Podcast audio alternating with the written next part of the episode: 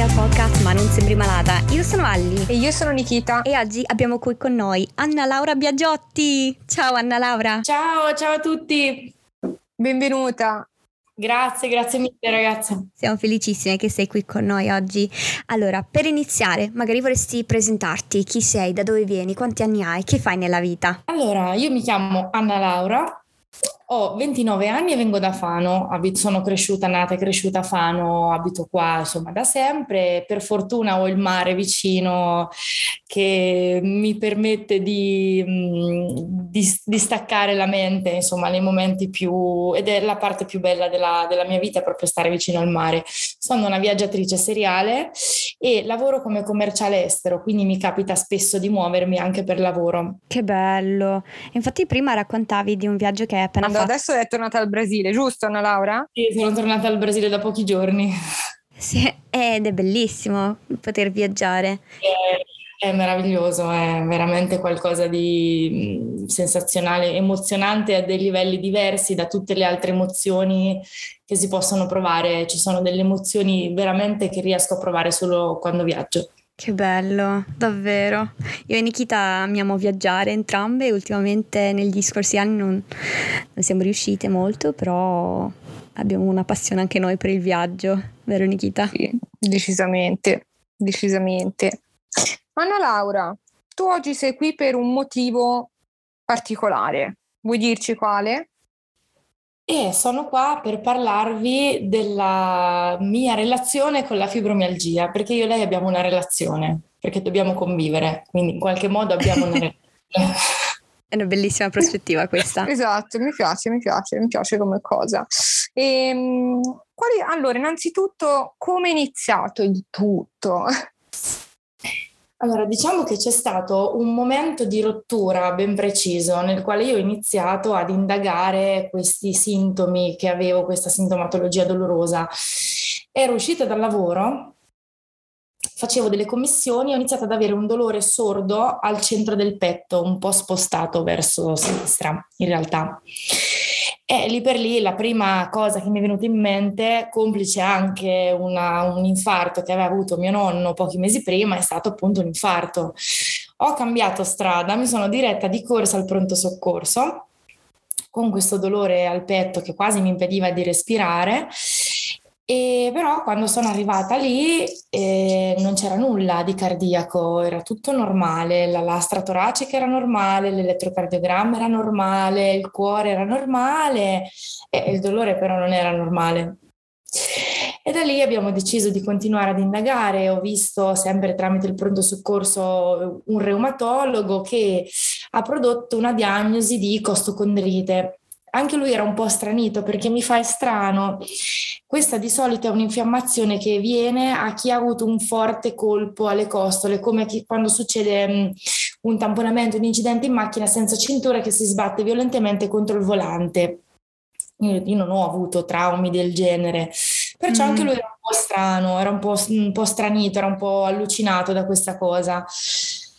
E, eh, inizio questa cura, solo che passano i mesi ma il dolore non passa.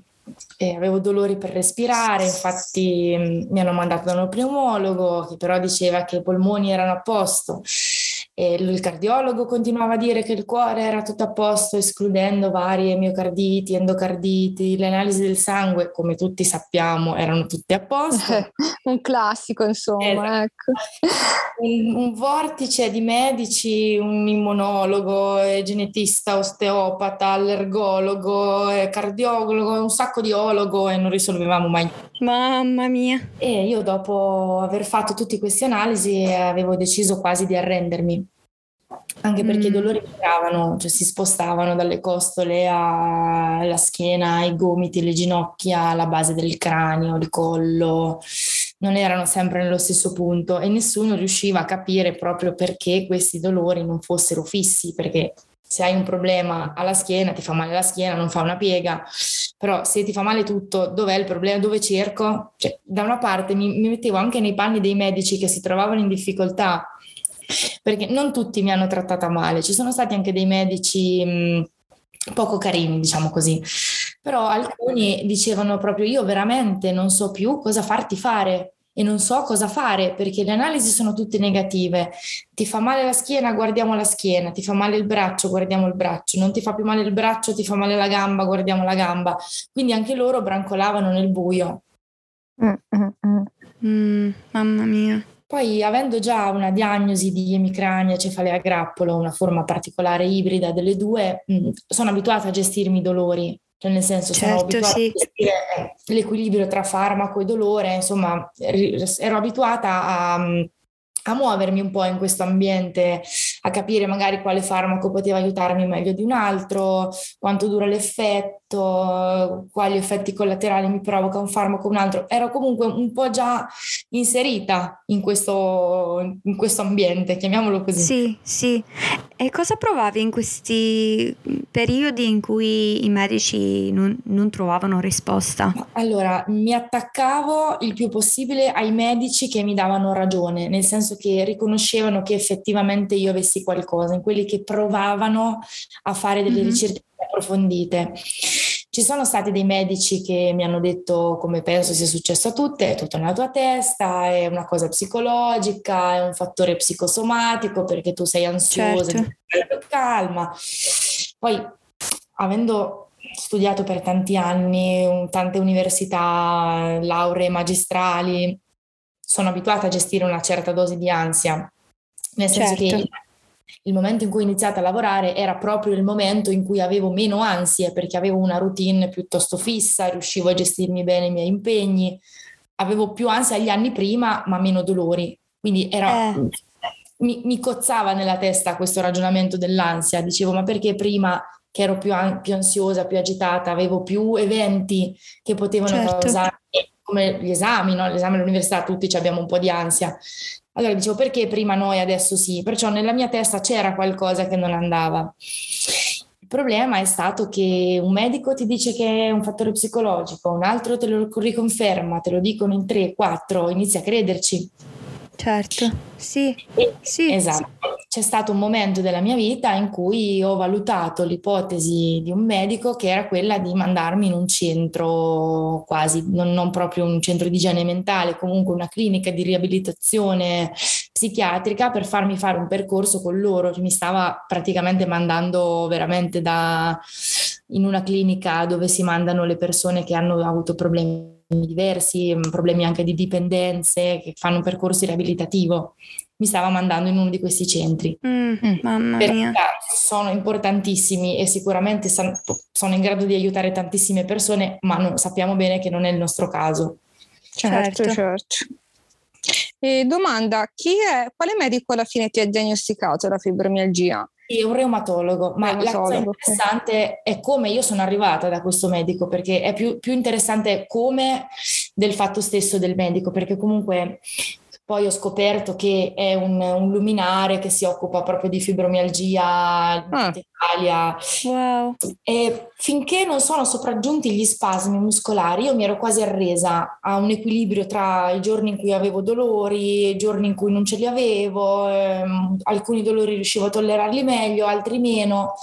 Mi riempivo di antidolorifici ogni volta che avevo dolori più forti e andavo avanti, cercavo di far finta che non ci fossero perché non, non avevo più alternative. Però sono arrivati questi spasmi muscolari molto forti e la cosa più strana è che sono visibili dagli altri. Il dolore te lo puoi tenere dentro, puoi far certo. finta che non c'è, puoi spiaccicarti un sorriso in faccia, ma gli spasmi si vedono. Mm, quanto ti capisco. Eh, quelli sono il sintomo più imbarazzante, diciamo così, perché mh, mostri agli altri una tua fragilità mh, senza il tuo consenso. Hai riassunto proprio il sentimento che non solo ho provato io, ma sicuramente anche te- tante persone. Hai riassunto benissimo. E un giorno, quasi per fortuna devo dire a questo punto, ho iniziato ad avere questi spasmi men- alla mano destra mentre ero in fila dalla parrucchiera. Ho cercato di nascondere questa mano sotto il maglione, dappertutto, ma la signora, santa donna, che era di fianco a me se n'è accorta e mi ha detto, guarda, io sono un medico in pensione, però sono sempre un medico, anche se sono in pensione. Ti vedo che ti sei spaventata, che ti stai agitando. Se te la senti, mi vuoi raccontare la tua storia? Ah. Ah, Madonna, è proprio una casualità di quelle es- che cioè, dalla parrucchiera, cioè, ma poi pensione, cioè, spettacolare, cioè dici, ma sì, proprio in quel momento ti è capitato questa signora che era un, cioè, spettacolare davvero. E no, insomma, e io da lì gli ho raccontato, le ho raccontato brevemente quello che mi stava succedendo. Lei mi ha guardata, c'è stata un, una pausa di cinque secondi di silenzio. Mi ha guardata negli occhi e mi ha detto: ma non è che tu hai la fibromialgia? Io mm. non sapevo neanche che cosa fosse, cioè tutti i medici che avevo visto non l'avevano neanche mai nominata. Wow, ne avevi visti di medici? Cioè in cinque minuti praticamente ti ha fatto una diagnosi rispetto magari ai venti medici che ti hanno visto prima. Dico venti, ora non I lo so quanti erano. Si, si sono sprecati negli anni, perché nel frattempo erano passati un paio d'anni dal primo wow. sintomo grave del... Hai visto? Ah. E alla fine, dopo questa sua affermazione, ovviamente io cadevo dal pero perché io stessa non sapevo nemmeno che cosa fosse. Mi ha detto: guarda, vai da questo mm-hmm. medico a Jesi, non gli dire che pensi di avere la fibromialgia, tu non dirgli nulla, perché se gli metti la pulce nell'orecchio lui pensa solo a quello e magari un'altra cosa non gli viene in mente. Certo, brava, è un bel consiglio questo. Infatti, infatti l'ho seguito anche poi successivamente per altri problemi, perché effettivamente è una buonissima idea. Se io stessa sul lavoro, se mi dicono, mi suggeriscono magari un prodotto piuttosto che un altro, magari non mi concentro su tutta la lista dei prodotti che ho e non me ne viene in mente uno che magari è migliore per quello scopo. Quindi effettivamente è un, è un ottimo consiglio. Mm-hmm. E ha funzionato. In realtà, perché io sono andata da questo medico, mi sono presentata con tutto il plico degli esami fatti negli ultimi anni e lui mi ha detto: ragazza, tu hai la fibromialgia. Mm.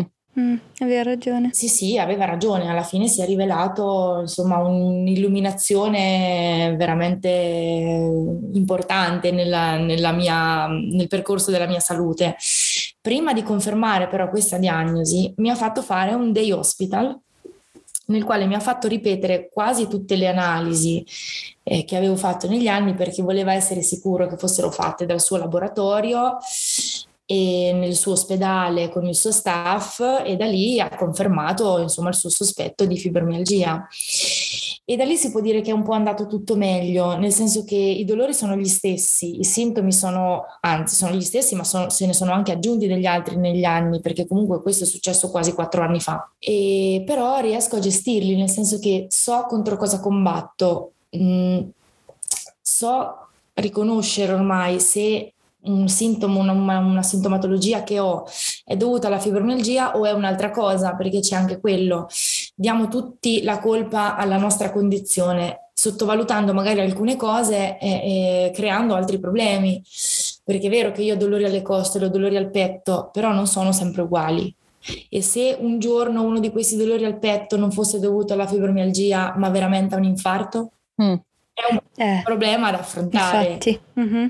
E cosa hai pensato al momento eh, della diagnosi, insomma, quando è stata confermata poi? Ma allora, cosa hai provato più che altro? All'inizio, quando mi avevano detto che non c'era una cura definitiva, non l'ho presa proprio bene, onestamente, non l'ho presa mm-hmm. proprio bene. E ho deciso, insieme anche al dottor Grassi che mi segue a Jesi e insieme alla mia famiglia, di fare un percorso da, uno, da una psicologa che mh, mi ha aiutata a rendermi conto che non era la fine del mondo, che il mondo non era finito, il mondo era uguale a prima, che anzi dovevo essere contenta di sapere contro che cosa stavo combattendo, che poi mh, questo combattimento si è trasformato nel, nel tempo in una convivenza mh, quasi più o meno pacifica, e mi ha aiutato a rendermi conto che è una parte di me.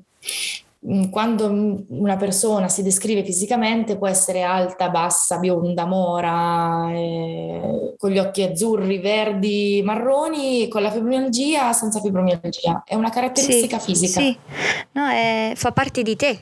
Penso che a volte anche nelle comunità online magari si pensa, cioè anche in generale, no? Si pensa che magari è meglio dire no, non sono la mia malattia, eccetera, ma forse una prospettiva un po' più um, uh, facile da accettare è quella di sapere che fa parte di te, eh, ma non ti definisce. Eh, quindi non deve essere che tu sei Anna Laura, quella malata con la fibromialgia, non è la tua identità, ma fa parte di te come qualsiasi altra cosa. Non so mi, se mi spiego, penso che sia una prospettiva un po' più facile da accettare, perché eh, se, si, se inizi a dire no, io non sono la mia malattia, è difficile quando ci sono i giorni quando invece hai tanti sintomi e dici allora io chi sono? Allora bisogna riconoscere che ci sono dei giorni in cui vince lei. In quei giorni, per quanto certo. accanita sia la voglia di fare, eh, di andare, di muoversi, ci sono dei giorni in cui non, non ci è permesso, non ci è concesso, e bisogna mettersi il cuore in pace. Mm-hmm. Mm-hmm. A me piace dire che io sono tante cose, sono anche fibromialgica, io sono una figlia, sono una dipendente di un'azienda, sono una commerciale, sono una sorella, sono un'amica e sono fibromialgica, sono tante cose tutte insieme, sono anche la mia malattia ma non solo. Sì, sì, è anche importante, soprattutto c'è da dire, un appoggio psicologico nella vita del malato cronico, perché personalmente a me avevo persone vicino, ok, però l'appoggio, insomma, lo psicologo eh, mi ci voleva davvero, cioè eh, è stato fondamentale nel mio caso, ma anche in altri casi. È fondamentale mh, perlomeno in una fase iniziale, che è quella che ti porta all'accettazione, che ti porta a trovare un equilibrio nel considerarti una persona malata ma non malata. Certo, perché... poi quello è soggettivo, eh. Mm-hmm. Poi chiaramente certo. ca- eh, varia la cosa, c'è chi poi non ne ha più bisogno, c'è chi invece eh, ne ha costantemente bisogno, insomma. Però certo. sì, come dici tu, principalmente è proprio la fase iniziale, quella più, più tosta, se vogliamo dire così. Eh, è quella più... Mh... più faticosa, il percorso è, ci sono più ostacoli. Una volta che hai capito come superare ogni ostacolo diventa abitudine. I dolori più difficili da sopportare mh, si leniscono con gli antidolorifici, quelli che si possono tollerare si sopportano.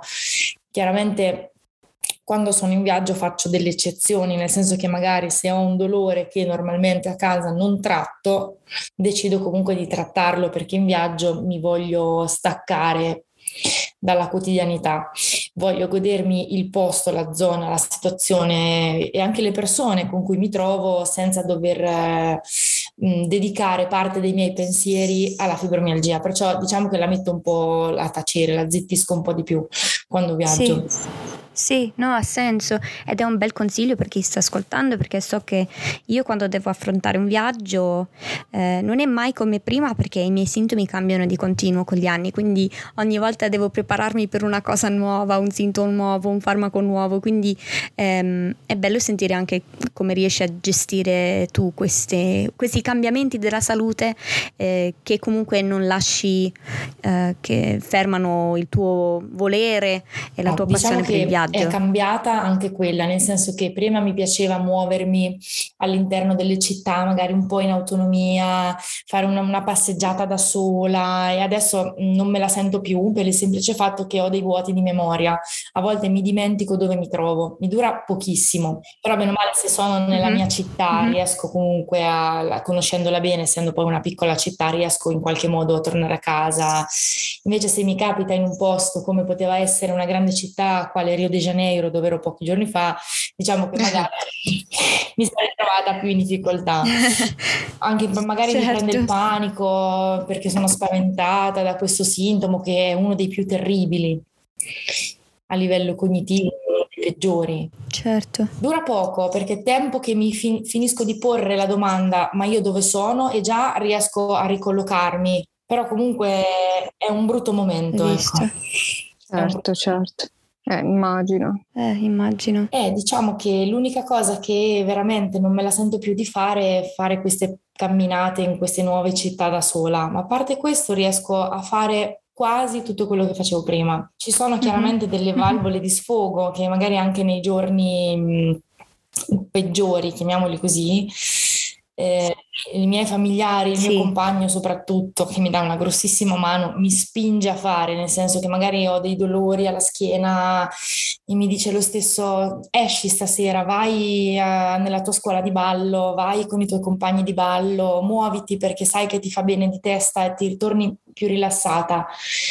E lui stesso, che magari mi accompagna qualche volta perché non me la sento di guidare, mi lascia davanti alla scuola di ballo, mi torna a prendere perché sa, mentalmente mi, mi serve, mi aiuta. Che carino.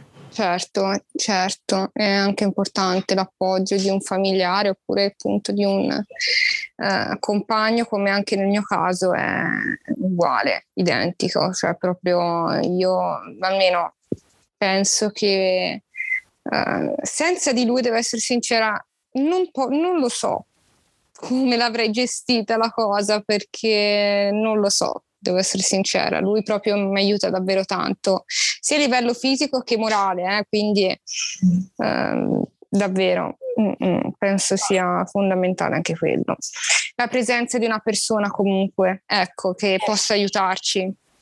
Allora, diciamo che il mio compagno è arrivato dopo la diagnosi, quindi io avevo mm-hmm. già un mio equilibrio, però c'è un lato un po' più scuro che ho potuto notare anche da un'altra coppia che conosco, in cui lei è una malata cronica come noi, non di fibromialgia ma vulvodinia, e c'è un lato scuro di, del quale pochi parlano, che è quanto sta male una persona che ti ama vedendoti in quello stato, e non ha modo di... Mh, di confrontarsi con altri, perché non ci sono delle mh, reti di sostegno per i familiari di malati cronici. Ho visto veramente eh, l'impotenza negli occhi di chi ti guarda che stai male e non, non può aiutarti, e è una cosa che fa soffrire tantissimo anche loro. Per quanto ci amino, non possono mai, non potranno mai capire appieno che cosa significa vivere con un, un, un grillo parlante di fianco all'orecchio che ti dice: ma sei sicura? E se ti viene un attacco? Ma sei sicura? E se ti viene un dolore? Eh, non, certo. no. Ma non perché siano cattivi o stupidi o ignoranti, è proprio una condizione che se non, non ci sei dentro in un certo modo non riesci a comprendere. Infatti l'appoggio più grosso che ho avuto l'ho avuto da altri malati, per quanto la mia famiglia è stata sempre vicina, hanno cercato sempre di aiutarmi in tutti i modi, ma la, l'appoggio più grosso, la comprensione più grossa è arrivata da altri malati.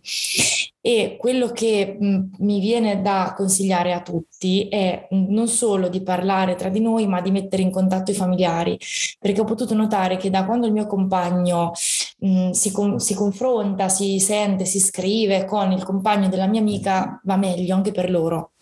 Ecco, vedi, vedi, questo è fondamentale. Mm. Grazie Anna Laura per averne parlato, perché eh, è importante, perché non solo noi soffriamo, ma anche chi ci sta vicino. E, e spesso magari non lo dice mm-hmm. perché vuole dedicarsi completamente, no? Esatto. uh, a te, ecco, ora dico te ma in generale. Certo. Magari non, non, non ammettono, non confessano questa sofferenza perché dice: no, ma già sta male, eh, non voglio infatti, caricarla di altri. Vogliono essere la persona forte, no? Vogliono essere forti, ma bisogna sapere che comunque hanno il permesso di provare anche queste emozioni. Esatto, emozioni cioè... che esistono e meritano ascolto quanto le nostre. Non, non... Bravissima. Non vanno... Qua ci vorrebbe un applauso, perché sì. non è scontato, eh? No, no, guarda, credimi, perché tanti dicono: eh, ma sì, ma lui è sano, lei, lui, insomma. Non significa... È sa- non significa nulla, nel senso, è sano ma è umano, cioè nel senso, voglio dire. Esatto. Cioè, esatto. Quindi, eh, brava Anna Laura, brava. E grazie, perché molti fanno eh, è vero, bellissimo. Anch'io ne parlo poco e... E me ne rendo conto, me ne rendo davvero conto, è vero. Anche io, anche io. Poi molti fanno veramente lo sbaglio di non condividere con eh, la compagna, compagno, fidanzata, sorella, moglie, questo tipo di dolore, che è la cosa più sbagliata, perché il dolore se, è, è come mettere la polvere sotto il tappeto, resta sempre lì e prima o poi ci inciampi e ti fa cadere.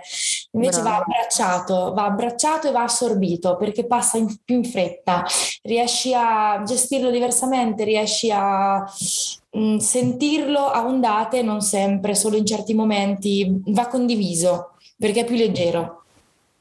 Concordo, hai pienamente ragione, mm-hmm. guarda, hai mm-hmm. proprio pienamente ragione.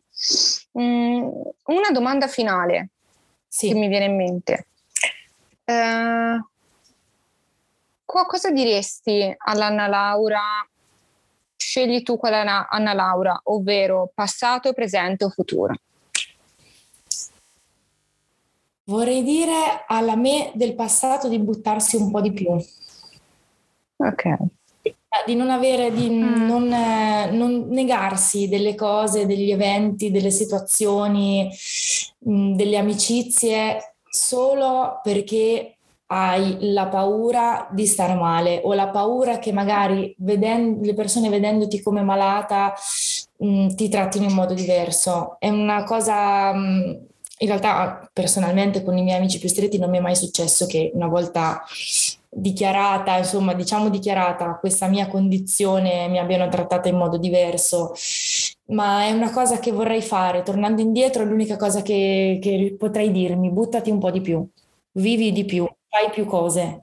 Mm. Anche perché insieme alla mia psicologa eh, siamo arrivate a un punto nel quale mh, io sto dicendo di ogni cosa, che, di ogni esperienza, di ogni possibilità che mi viene sotto mano, dico va bene, io oggi posso farla, domani posso farla, non lo so, allora la faccio oggi. Mm, bellissime parole. Mm. Sì, sì, e poi fanno anche riflettere, perché alla fine quante volte poi rimandiamo, no, le cose... Ehm, no. Mi hai fatto riflettere, Anna Laura, mi hai dato un attimo, un piccolo calcio nel sedere. Per... Ah, sono importantissimi, si va avanti così, servono a camminare i calci nel sedere. Brava, brava, brava, esatto. Esatto. E sui social dove ti possono seguire? Eh, sia su Facebook che su Instagram. Su Facebook con il mio nome completo, Anna Laura Biagiotti, e invece su Instagram come Colmilana. Colmilana, ok, perfetto, perfetto. Perfetto, e ci tengo a dire che Anna Laura es- ha già raccontato eh, la storia della sua diagnosi di forma ibrida di cefalea e gra- a grappolo ed emicrania con aura sul nostro blog manonsembrimalata punto it. Ehm, potete leggere lì eh, la storia della sua altra diagnosi, bellissima, eh, ve la consiglio. Ha dato anche delle parole di incoraggiamento con chi, con chi soffre con questa stessa diagnosi. Insomma, Anna Laura, ci racconti tante storie della tua vita, della tua esperienza, e noi siamo qui ad ascoltare con e soprattutto piacere, amore. Grazie per farci viaggiare anche un po' insieme a te virtualmente, perché chiaramente ho un po' seguito le settimane scorse i tuoi viaggi, il tuo viaggio in Brasile. Quando volete, sì. Ne ho un altro in programma per tra un paio di settimane, dieci giorni, che me ne vado quattro cinque giorni a Marrakech, quindi restate collegati. No, che spettacolo! Allora andiamo, ci seguiremo. Esatto. Grazie. Grazie per questa opportunità di condivisione. Grazie, Grazie a te. Grazie di cuore, Anna Laura. Mandiamo abbracci virtuali a tutti coloro che stanno ascoltando. Abbracci per tutti.